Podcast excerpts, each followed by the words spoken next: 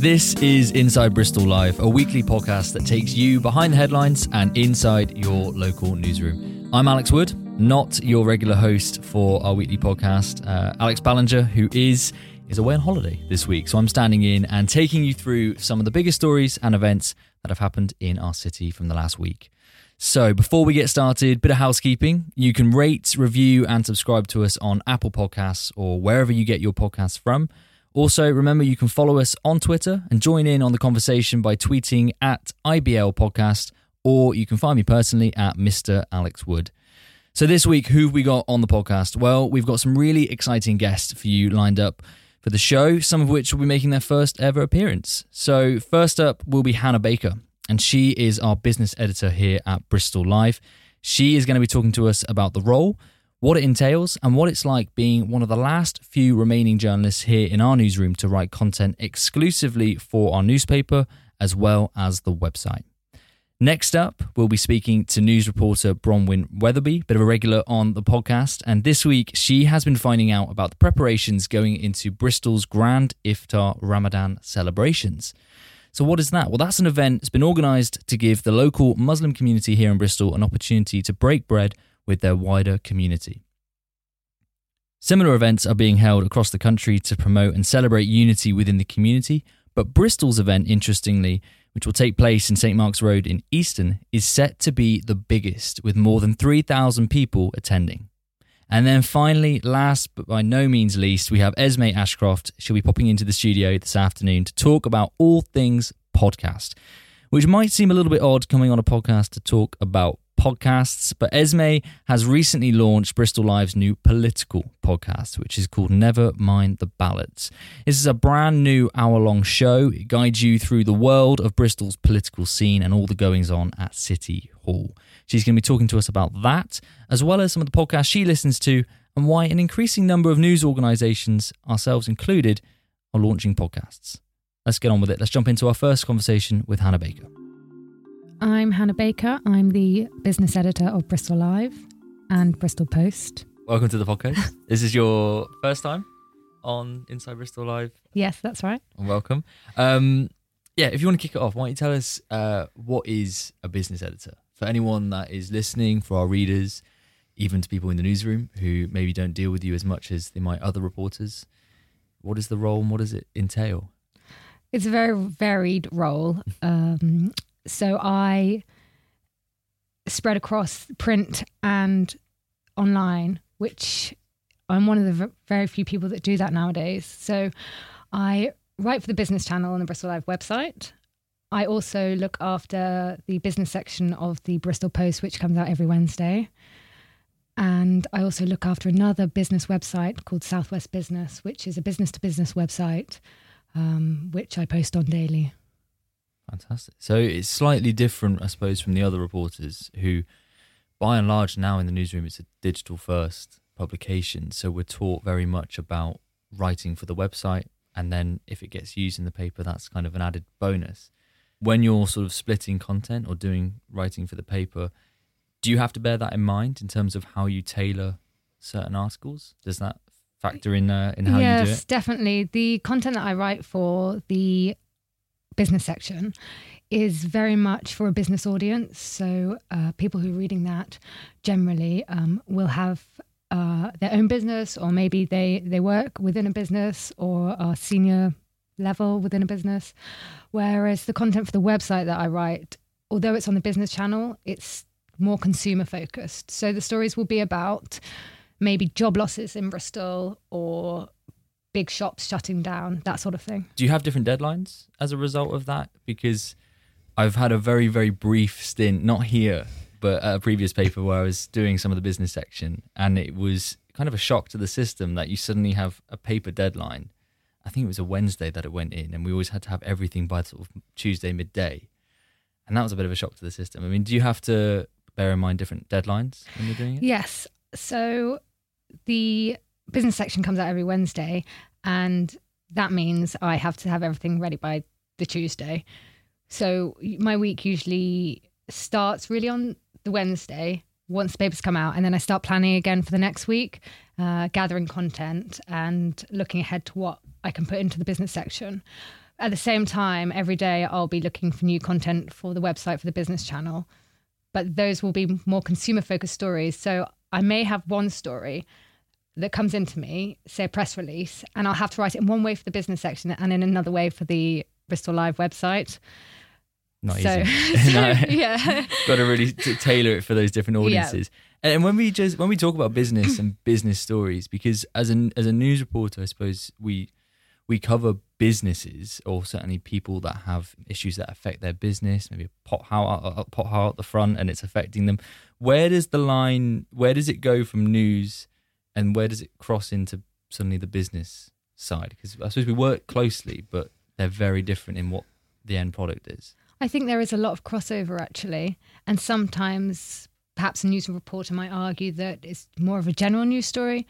But if it's a, a big organisation based in Bristol, say Airbus or another company that's very well known in the area, and so something significant is happening within that organisation to its people or its management or to the organisation itself, then I would argue that it's a business story the same goes for shops shutting down, which quite often would fall under what's on. Uh, but I would argue that because the shop's shutting down, it's no longer what's on; Mhm. it's what's not on. Yes, yeah, that's very true. So you've got to have those sort of so negotiate th- with. there are there are lines, but um, I think just having an open conversation with the people in the newsroom and, and saying what I'm doing and I'm finding out what they're doing, um, and it, it always seems to work out, so it's fine. That's br- and and do you ever have any issues arising from? Um, obviously, you work closely, as you just mentioned, with some of the big businesses uh, in the city, and it's similar, I suppose, with advertising. They work with um, big businesses uh, who advertise with us, and then obviously news reporters, which is editorial, in theory, aren't affected by those commitments um, or advertising that they take out with us. But does that ever present an issue from a if you do perhaps do a big feature on a business, the business section? and It doesn't present any issues, or not any that I've come across so far. It could do, but I also have a very close relationship with the commercial team because there is a lot of content that goes into the business section that is sponsored content. Mhm. So another part of my job really is working with the commercial team on events and sponsored content. So we might be delivering an event such as the the business awards, for example, and then in the run up to those awards, I'll provide um, copy in the newspaper Mhm. and occasionally put something online in, on Bristol Live. But I have to be aware that there will be sponsors um, who are paying a lot of money um, to sponsor those awards, and they will be also providing content. So they send in copy to me, and that goes in the newspaper. Uh, but on the events side as well, a lot of it is going to these events and, and networking with people, not only sponsors, but other business leaders in the city to build relationships within the business community so that when there is a story that people will come to me.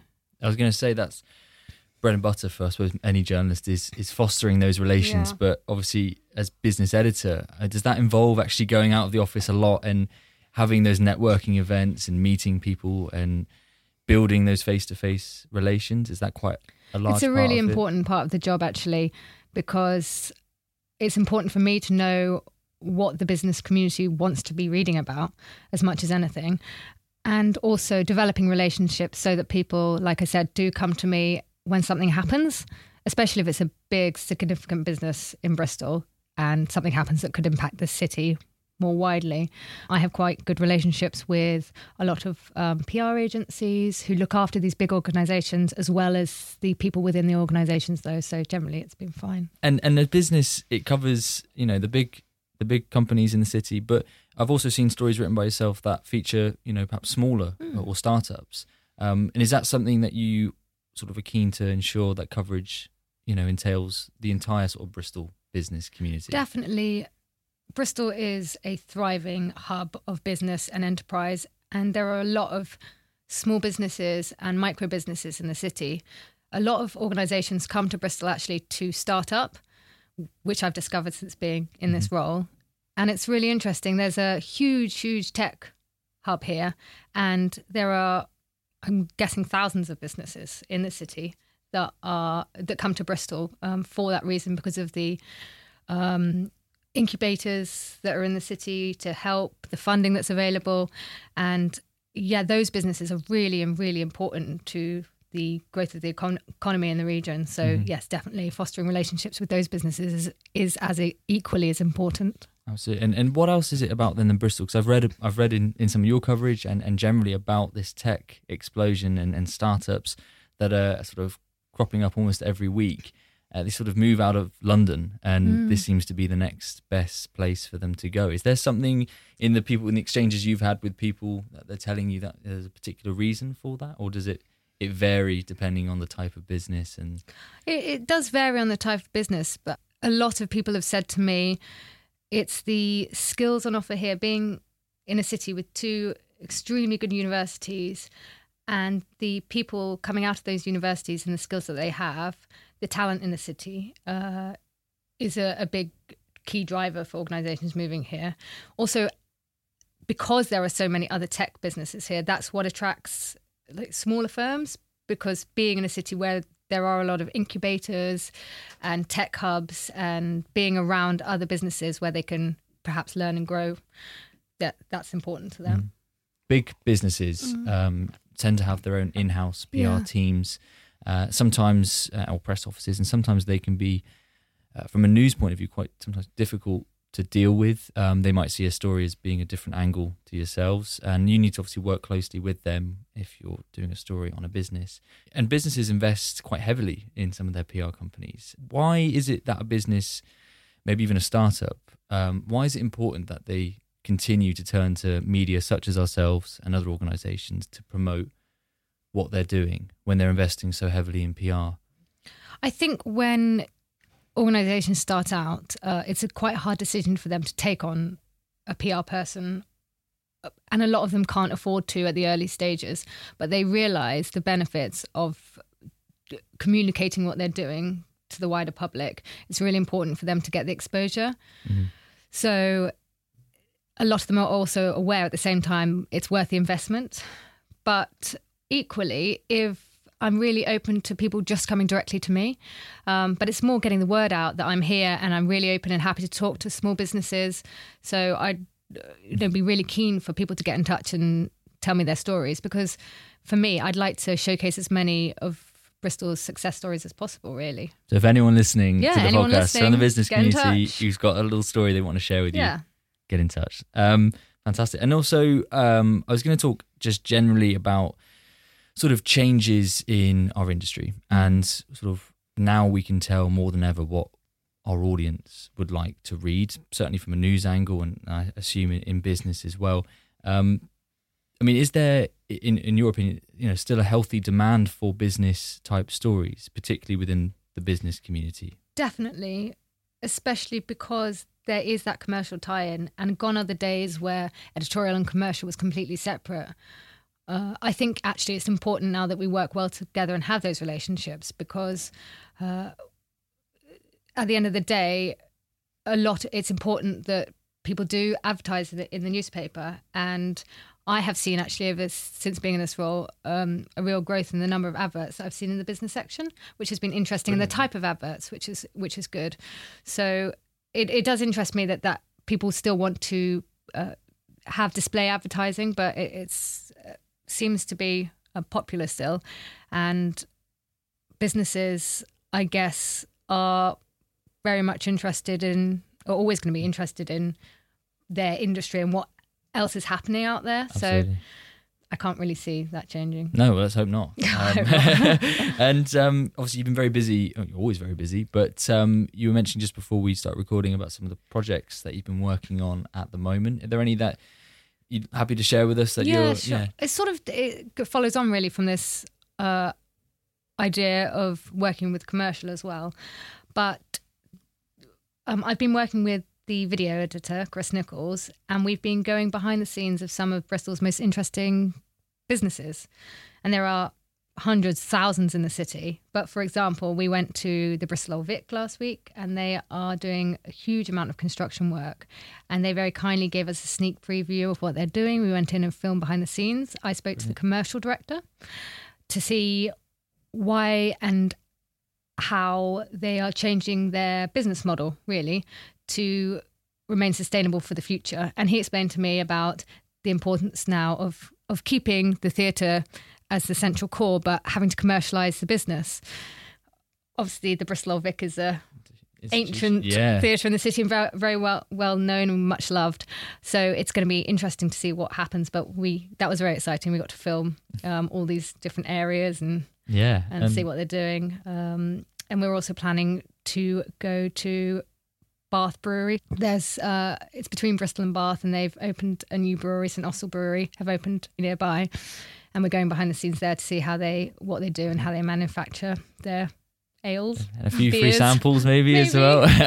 and um, interesting that you mentioned Chris as well, um, who is instrumental, I suppose, to all of the way we work Yes. now. Um, plays a really pivotal role in the newsroom, and hopefully, in the coming weeks, Chris is going to be on the podcast to talk exactly about that. But is video?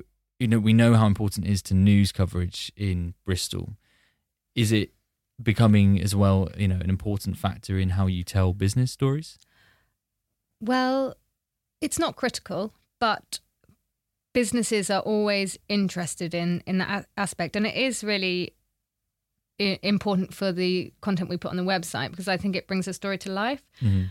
Obviously, with the uh, the content I write for the business section, not all of it even goes on the website anymore, which is unusual these days. In the past, uh, a lot of people, corporates, uh, will create videos of you know their their management team just standing in front of a camera talking about the business and they don't work those videos and it's trying to make people understand the different ways we can showcase their business without having to have some senior executive just talking about why their company's so great because it puts people off which is sort of was the other uh, reason we wanted to do this behind the scenes series because it's another way to showcase business and organizations in the city in a more interesting way. Mm. Thank you very much for being on the show. thanks. Thanks for having me. Well, certainly an interesting conversation there with Hannah, and I certainly feel like I've learned one or two things about what a business editor actually does in our newsroom. So thank you to Hannah for coming in and giving us some of her time. Up next, we've got Bron, Bronwyn Weatherby, one of our news reporters here, and she has been very busy this week. Uh, popped down to Easton to see the preparations being made for the Grand Iftar celebrations. Wondering what that is? Well, Bron is here to explain. How many times have you been on now?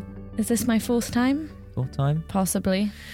Bit of a regular now. You've got a I lot know. to uh, a lot going on in Bristol you and a lot can't to get say me off about this podcast. Oh, I love it. Um, Bron, what have you come on to talk about this week?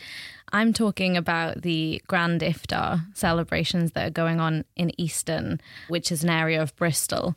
It's quite exciting. They did it last year. For anyone who doesn't know what a Grand Iftar is, it's something that Muslim communities are doing in lots of places across the UK during Ramadan, which is a month of celebration where people of the faith fast during the day. And the word iftar is for the breaking of the fast every night of the 30 days that they're fasting. The Grand Iftar is an event that they're putting on, a celebration whereby they invite everyone from their community to come and break the fast with them. Not that you have to have fasted that day, but it's a way of, it's more of a celebration of unity, uh, cohesion, bringing the community together, getting people to understand more about the, the faith and what Ramadan is, and generally just, you know, foster good feeling between people of different cultures and faiths. It sounds like a great event, and am I Yeah. right in thinking this is going to be possibly one of the biggest? It is the biggest. It's the yeah. biggest. So last year, possibly the year before, but I definitely think last year I was told it was the biggest street party in the UK. That's incredible. So across the country. And this year, you know, hopes to be the same. They're expecting up to 3,000 people. This one road, um, it's St. Mark's Road in Easton. It already looks fabulous. Like I, I was there yesterday watching the preparations. Um, they carpet the road, they put lights up, uh, you know, they have bunting. Everyone is hard at work cooking all the food. I mean, there's there's loads going on, and it's on that road as well, uh, you've got one of Easton's mosques, which is a beautiful building. It's all gold, and and that that's just going to look stunning as well on the road, whilst everyone's gathered around eating and breaking bread together. It sounds incredible. So, is you got the carpet laid out on the road? Mm. Are they closing the road? I take it then for, Closing for the road completely, yeah. Yeah, that's safe. It Yeah. sounds like, and and so you can gather there, and uh, chairs and tables are, are all Yeah. set up, and everyone just comes together and enjoys food and unity and cohesion. Is that It's it's as simple as it sounds. Um, the community have worked extremely hard, so it's not simple in that sense. You know, it's taken months and months of planning, but on the night, it's just they- they've just put the word out. Anyone, and that- that really is anyone as well. You know, you don't have to be from Easton. I'm from South Bristol. Well, I live in South Bristol, so across the river, and I'm going uh, because also I, I went on Tuesday, like I said, and I was like, I have to come to this. It's going to be amazing. Anyone of any faith, you know, you could be agnostic and you could go. Anyone of any culture, they're very welcoming. They just want people to come, eat food, enjoy the music, enjoy the company. There's no, you know, there's no onus on learning anything as such, but just being there, soaking up the atmosphere, being with people from all different walks of life will simply be a learning experience anyway you know be No, yeah broadening people's oh, Horizon. horizons I agree. Yeah, it's. I mean, you, you, when you came back from the office, or when I saw you on Wednesday and you were talking about it, I felt like I was just learning a, a lot about it just from you Yeah. and what you were telling me. well so i was learning Yeah, i was learning Sounds- something as well i learned on that day i learned when i came back you know i was writing the story um, there were certain aspects of ramadan that i wanted to check with people that i'd met um, the council councillor afzal shah helped me a lot because you know you want to get things like that right that's absolutely. someone's religion and their culture. You don't want to write a story that contains inaccuracies about that. Certainly not. No. Yeah, so I was just trying to put some information about that in a simple form that I understood and I thought other people would understand in the story so that it gave some context to it. Absolutely. And, and I think you, you already touched on it as well, but this is an event that anyone can attend. You know, you don't have Yeah. to be of uh, the Muslim faith or practicing any religion, in fact. They want as many people to come along Yeah. any part of Bristol, even beyond if you wanted to come to it. But it's about bringing everyone together and enjoying a nice evening, uh, which happens to be, you know, the Grand Iftar. Yeah.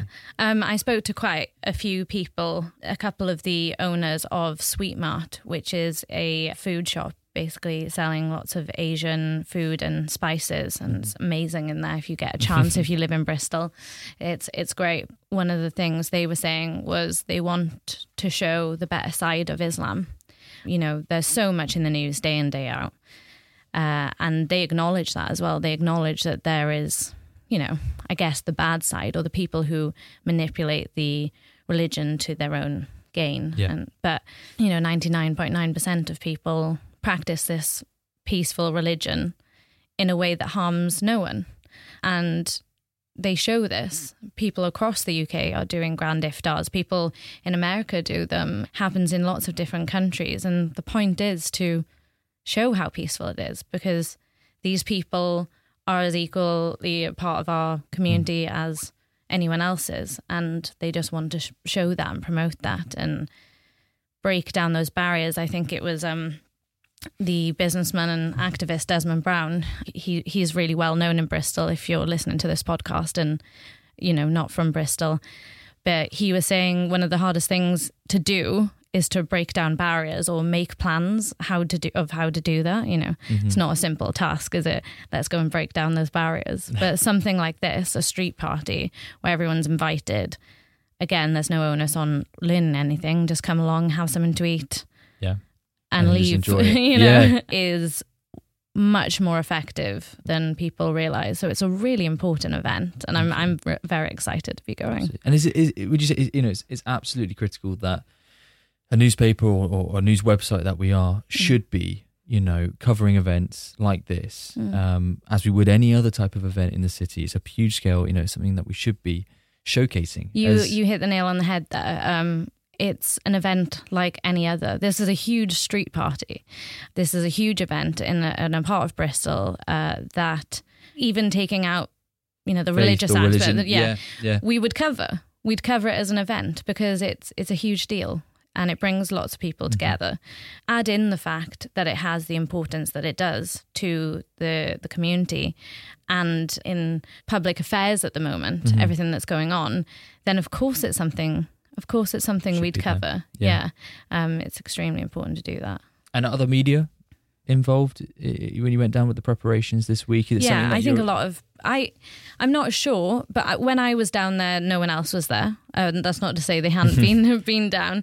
I know, um, you know, Bristol 24 seven covered it Mm-hmm. last year, so I think this is definitely something that media should be interested in. I mean, the reason I was asking about, you know, questioning why it's important we should be there because it's a no brainer on paper. This is a massive event, you know, and the Muslim community, but for Bristol, and you've made that absolutely clear. But despite that, there seems to be an element of our readership, online at least, Mm. who don't agree with that suggestion, who would and have suggested we shouldn't be reporting Mm. on this. And people are entitled to their own opinions, but they're you know they're, they're posting these publicly in response to your Yeah. story. And you've you've seen some of these since you posted an article this week about the preparations. Yes, I have. Yeah, they've struck a chord. I mean, do you want to just tell us about yeah. a a reflection of the comments you've seen? Well, I mean, going back to what you were saying about the event, first of all, traditionally speaking, and this is unfortunate, but it is also true. Traditionally speaking, uh, people from the you know Asian, Muslim, also Black communities in Bristol haven't seen the Bristol Post newspaper and now Bristol Live um, online as their publication like other parts of Bristol and other communities and cultures do. Uh, and that's something uh, that you're, you you know, you yourself as a reporter are fully aware of that we are trying to tackle because, you know, as a paper, you want to be as representative of your community as possible. Otherwise, you're not doing your job properly. And so that's one reason to cover these events. And that's also why maybe some of our readers might be a little more shocked when we have started covering these events because maybe in the past we haven't. But because we weren't doing that before mm-hmm. doesn't mean we shouldn't do Absolutely. it now. Mm-hmm. Like you were saying, the comments on the story. There's always a debate whether we put comments on the story. Of course, comments on a news site can be anonymous because you make up a username. We often have conversations about the comments at the bottom of stories, don't we? Because they can be quite disheartening. We obviously monitor them to the best of our ability, and the system does that to a certain extent as well. People feel they are able to make more prejudicial comments when they're anonymized. You get some bad comments on Facebook, but nowhere near as badly as you do on the website because mm-hmm. it's under an account. What I would say is, in regards to this particular story, what, what seems to be the positive swing that comes out of it is normally um, comments will uh, under a story will follow a similar vein, so they'll all be people having a go about a certain community, and that's really sad. Whereas that's happened on this story, but an almost equal number of people have defended They've come back. yeah, they've come back and sort of pointed out the flaws in in the arguments. I mean, for those of you who are, who aren't going to bother going on the story to look at the comment section, one comment said, "We're not allowed to." Uh, say happy Christmas to each other or Merry Christmas to each other in this country anymore.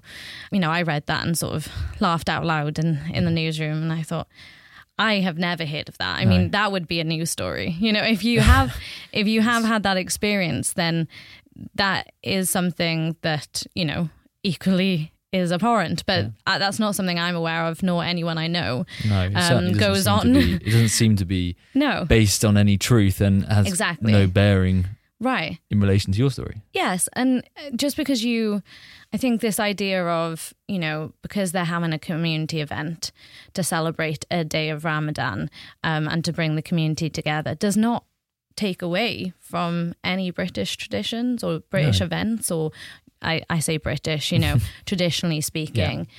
Everyone's free to to do these events Absolutely. and to you know make these community events and bring people together for the celebrations they want to bring together. It doesn't detract from anything. It's meant to add something to our society.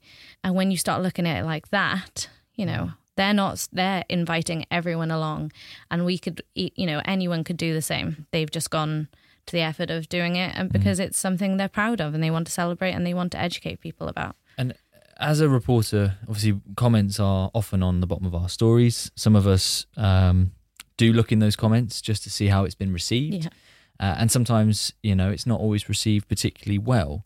Do you think we, as reporters or as a publication, should be challenging those comments? Because you mentioned we have a system in place for any, you know, hopefully, uh, you know, obscenities or swear words and or abusive comments there that can be reported and can be dealt with without our involvement. Mm. But do you think when you see a comment like that, maybe you're slightly disheartened by it, do you think we have a responsibility to go onto that platform and challenge them?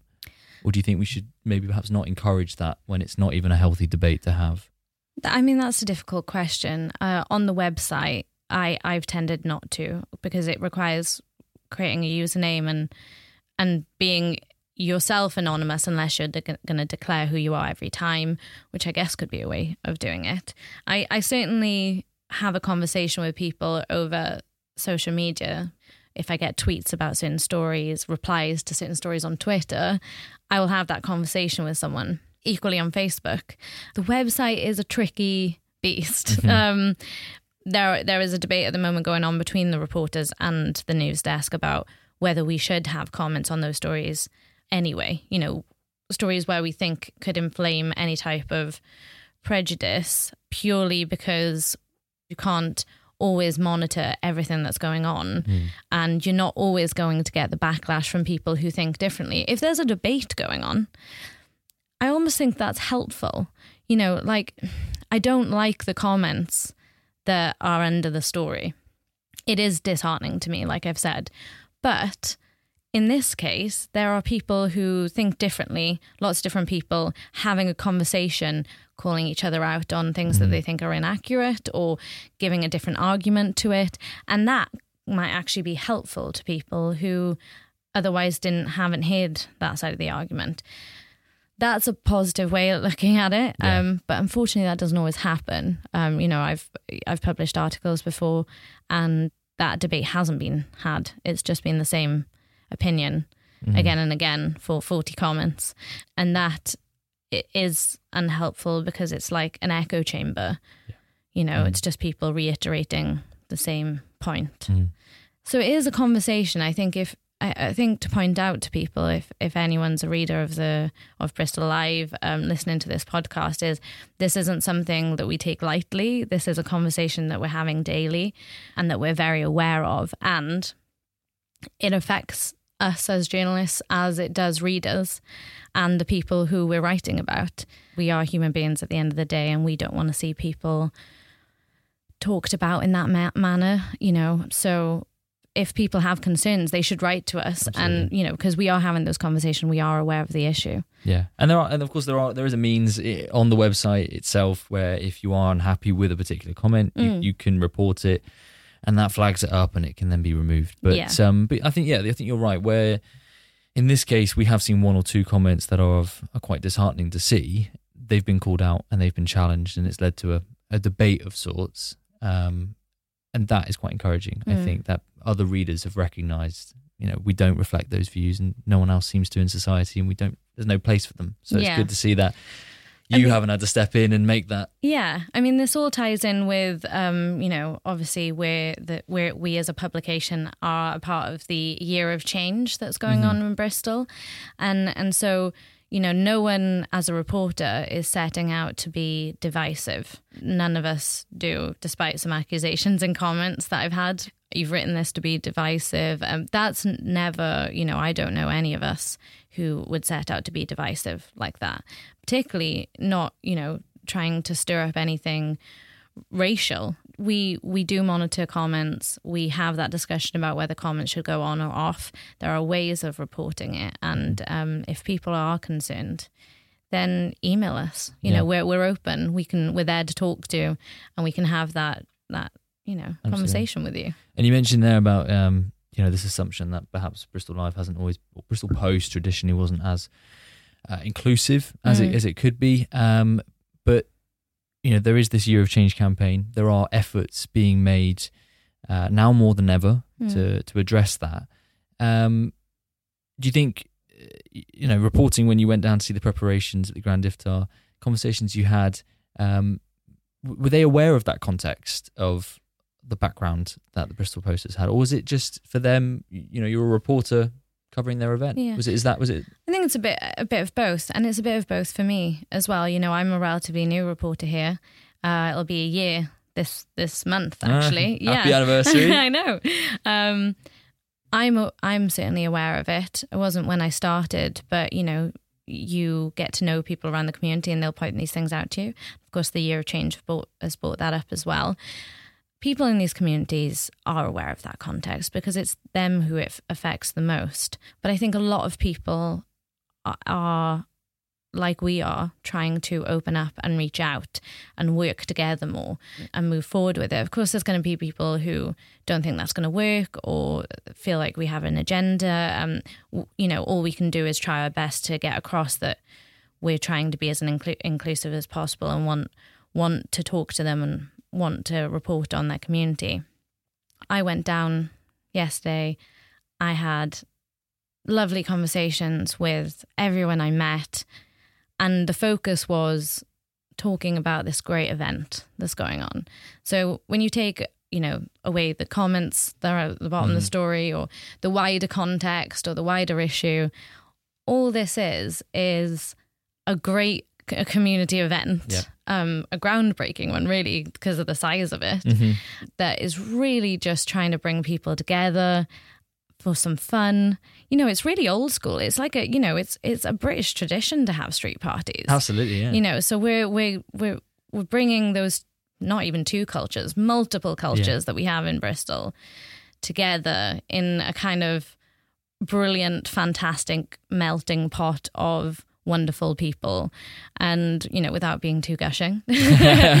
but there there are points where you do this job where of course you have to take into consideration context and tensions and things that are going on at the moment as well. And there is always things going on. But sometimes you just have to think this is simply a great community event where people are trying their utmost to bring some unity and peacefulness to an area that hasn't always been un- united and peaceful. Um, and they're celebrating the fact that they're finally getting somewhere. And that is something for everyone in Bristol, regardless of whether where you're from in Bristol, uh, to to celebrate. and enjoy. Yeah. And you'll be there.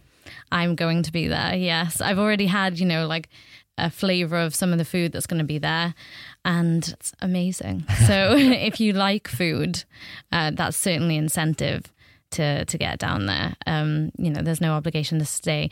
I I will say it does start at nine twenty five. Um, I believe nine twenty five p.m. depending on on the on the moon and and when when the sun goes down because that's when you can break the fast. It's uh dawn to sunset in which they fast. So um, I have been told have something light, but be hungry because there's going to be so much food to fill yourself up on.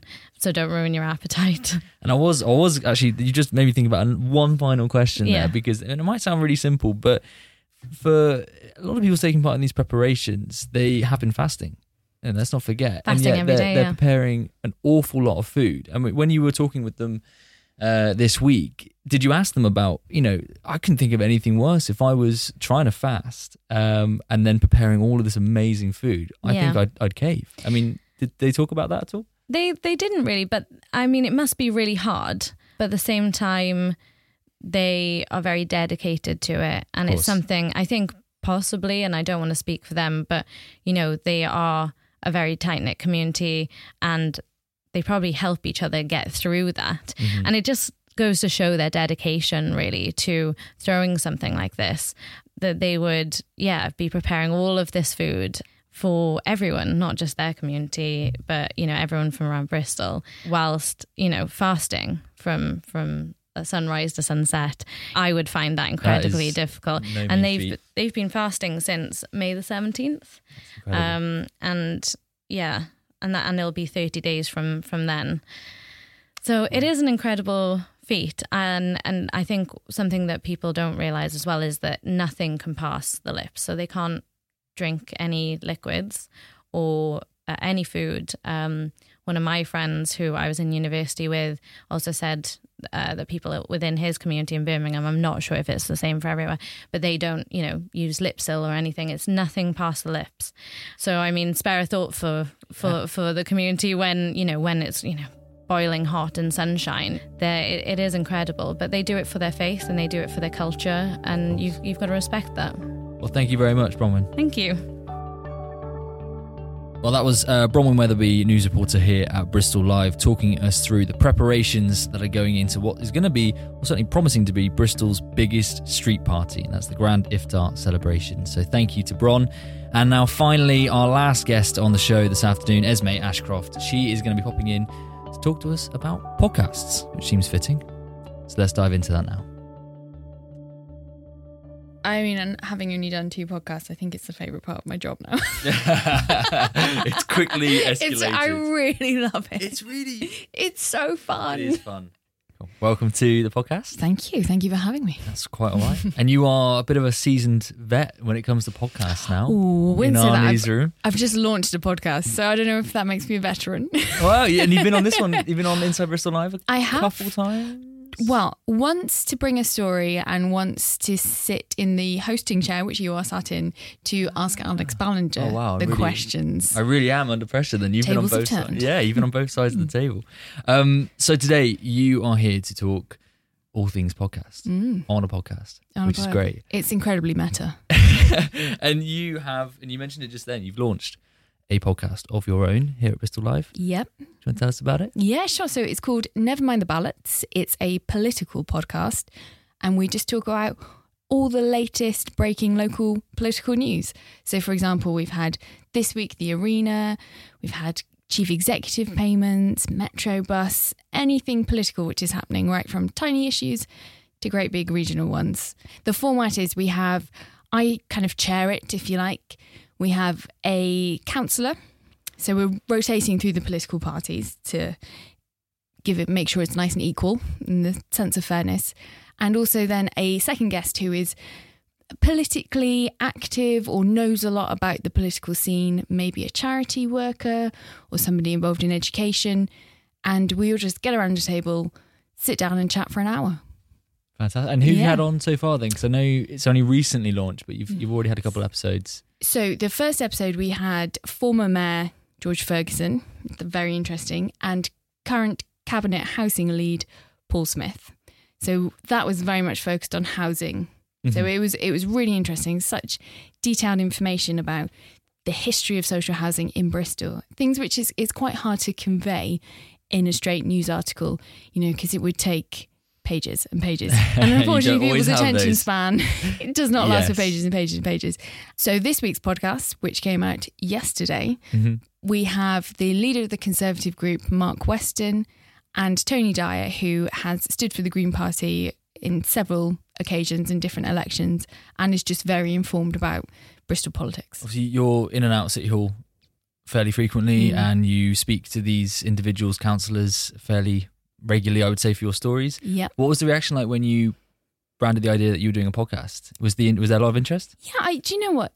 It's been received very well by people. That's good. With councillors, of course, they they love to get on kind of radio and TV and talk about their points and get their agendas through. And um, yeah, I think it's been really well received. We've had lots of compliments so far, my main thrust is that it's informative and it can be used as kind of an interesting resource for people in the city and wider if you're interested in Bristol. Absolutely. And Bristol politics in itself is, um, is well, you can say, is exciting. It is exciting. There's a definitely. lot happening. And I mean, do readers, do you think sometimes assume that because we're not, because we're local politics, uh, it's a city-based, you know, issues. You know, the assumption is that maybe it's not quite as exciting as what might be happening on a national agenda in Westminster or in Parliament, but there is actually lots going on here, which we cover, well, you cover, you know, day yeah. in, day out. I think there is a very, um, there's a core group of people who are incredibly interested in Bristol politics. And, you know, they're quite regular faces at council meetings and things. So there's a really strong following and And then you perhaps have a slightly wider ring of people who find it interesting and you know if their bin collection changes Mm-hmm. they will take uh, note and be perhaps a little bit cross or happy so i think you get a, there's two tiers of people but with the podcast what we're hoping for is that it's interesting for everyone so you can dip in and out different conversations each week and it's just another way of accessing news because the way people access news now, their habits change so much. You know, used to be every single person would get the evening post as it was then on their doormat. But paper sales have declined. There's no denying that. We have a website, which hopefully everybody is going to, mm-hmm. and have the app. But this podcast is just another string to that bow to allow people a different way of accessing local political news because it is important. It affects it's not an over exaggeration to say it affects every single person in the city Absolutely. in We're some way or form. all council taxpayers, essentially, whether Council it's Bristol City Council or whoever. Services, bin collections, it's everything. Fantastic. And you alluded to it there, the changes in the industry and Mm. the way that we as an organisation have evolved from paper. Well, we are still producing the paper, but we are a digital first newsroom, as it were, and that now involves podcasts. But we're Mm. not the only newsroom who have turned to podcasts. Um, I mean, you listen to some podcasts in your own personal time as well, which you're happy to share with us if you if you would like. But just quickly, I mean, what, why why are we seeing this trend that more organisations now turn to podcasts or use podcasts to communicate with readers? I think it's it's the way that consumer habits have changed and the way people. I mean, I guess I'd look back at perhaps my parents. They would maybe sit down of an evening and, and read the paper. I, I don't know people who do that. I'm 28 nearly, and um, I don't know anyone my age who buys papers. Just the way people access news has changed, and we're on the go a lot more. Everyone has a smartphone pretty much, and on that has podcasting abilities. So if you're on the bus, on the train, I mean, how frequently do you see people with headphones in? Absolutely. It's just the way that people want to access news now, and that's how the industry has evolved. Is my personal take on it. hmm And is there any podcast news podcast that you listen to, or do you once you're out of the office and well, try to not look at your phone or emails? Do you try and just get out of that bubble? Listen to a variety. So I listen to the Guardian one. The Mirror has one, which I listen to. Um, in terms of politics, Mhm. but I like comedy, so I listen to quite a lot of. Um, my dad wrote a porno. It, that Ah, podcast yes, I yeah. love. It has me on my knees because it's so funny. Um, listen to this American Life, which is very interesting. Serial, absolute classic. You can't beat Mhm, that. Yeah. So I've got quite a variety of podcast ta- tastes. I also am an avid fan of The Archers. Not technically a podcast, but you can subscribe. I think it's brilliant. Listen to that every day. So yeah, podcasting is definitely taken over in kind of my life in terms of what I do when I'm listening to things just around the house. Yeah. So when there was an opportunity, perhaps to bring that into the the murky world of Bristol politics, was that something you were quite keen to? Ah, to definitely. Yeah. Definitely. I just I think you can get quite an honest conversation from somebody if you get them around a table, you know, 20 minutes in, or less than 10 minutes in, you kind of forget the mics are there and hopefully they open up in a way which is slightly different to if you shove a camera in their face. Yes. So, and it, I think it's also it's nice to be able to hear people's personalities mm-hmm. in a way which you can't really reflect on the page in the written word. No, absolutely. So I think it offers quite a lot of different elements to people as opposed to a traditional Mhm. newspaper article. And do you think the, the actual issues you're discussing you can get in, get your teeth into a bit more? Like you said in Bristol Reno, if you're talking about housing, you can actually really sort of take it apart and look at it in different ways that you can't in a 400 word story that you might Yeah. traditionally have been I think to. it just offers a little bit more of um, an in-depth analysis, and especially if you had someone. So if I go back to the first episode and Paul Smith, who's the housing lead, his knowledge on social housing in Bristol is so deep and detailed that when you listen to it, you really feel like, or I personally felt like I really learned something from it. So I think it offers that slightly more in-depth look, perhaps, which you can't get from, as you say, a 400-word news article. Yeah, which traditionally we would have been limited Yeah, limited exactly. by When we wrote to pages and boxes. back in the day. Mm. Uh, and so, I mean, maybe it's early days, but you've obviously got two episodes Mhm. under your belt. Um, is this part of a series? Have you got sort of long term plans that you can tell us about? Yes. So the first series is six episodes long. It's a bit of a jumping off point just to gauge the reaction, the kind of dip our toes into the water. so far, so good. We've had some really positive feedback. At the moment, we're planning perhaps three series a year, but these could be extended slightly. So it's a bit of a uh, movable feast at the moment. But yeah, I really am excited to be doing it and I thoroughly enjoy it. And I hope people thoroughly enjoy listening. And when does it come out each week? Because obviously, Inside Bristol Live is it is it comes out on a Friday. Mm-hmm. Uh, when do when does Never Mind the Ballots come out? It comes out at one minute past midnight on Thursday mornings. So Thursdays essentially. You can rate, review, and most importantly, subscribe by going on to wherever your podcast provider is. So if you subscribe, it lands in your little your little kind of inbox every week. So you don't have to faff around. You don't have to worry can- about looking for it. Yeah, you just think, hey, it's Thursday. It's Never Mind the Ballots Day. I will give it a listen. As well as ours on the Friday. Of So course, as well as ours on the Friday. all of your Bristol news and politics. I mean, yeah, the aim, I guess, is to have one every day and just fully tune people into Bristol Live. Brilliant. Well, thank you very much, Esme. Thanks for your time. No, thank you. And that there was Esme Ashcroft talking to us all about podcasts and why they're so important to our readers now in the modern day media industry. That's it for episode nine of Inside Bristol Live. Thank you very much if you've been listening along all the way through. We really do appreciate it. Of course, you can rate, you can review, and you can subscribe to us on Apple Podcasts or wherever it is you get your podcasts from. If you liked it or you didn't like it, feel free to join in on the conversation on Twitter. You can find us at IBL Podcast, or you can even find me personally at Mr. Alex Wood. Final note from me, because this is my one and only debut uh, hosting the podcast. I have enjoyed it, but uh, your regular host, Alex Ballinger, will be back from his holiday next week. So join us then. But that's it from me. Thank you very much. Goodbye.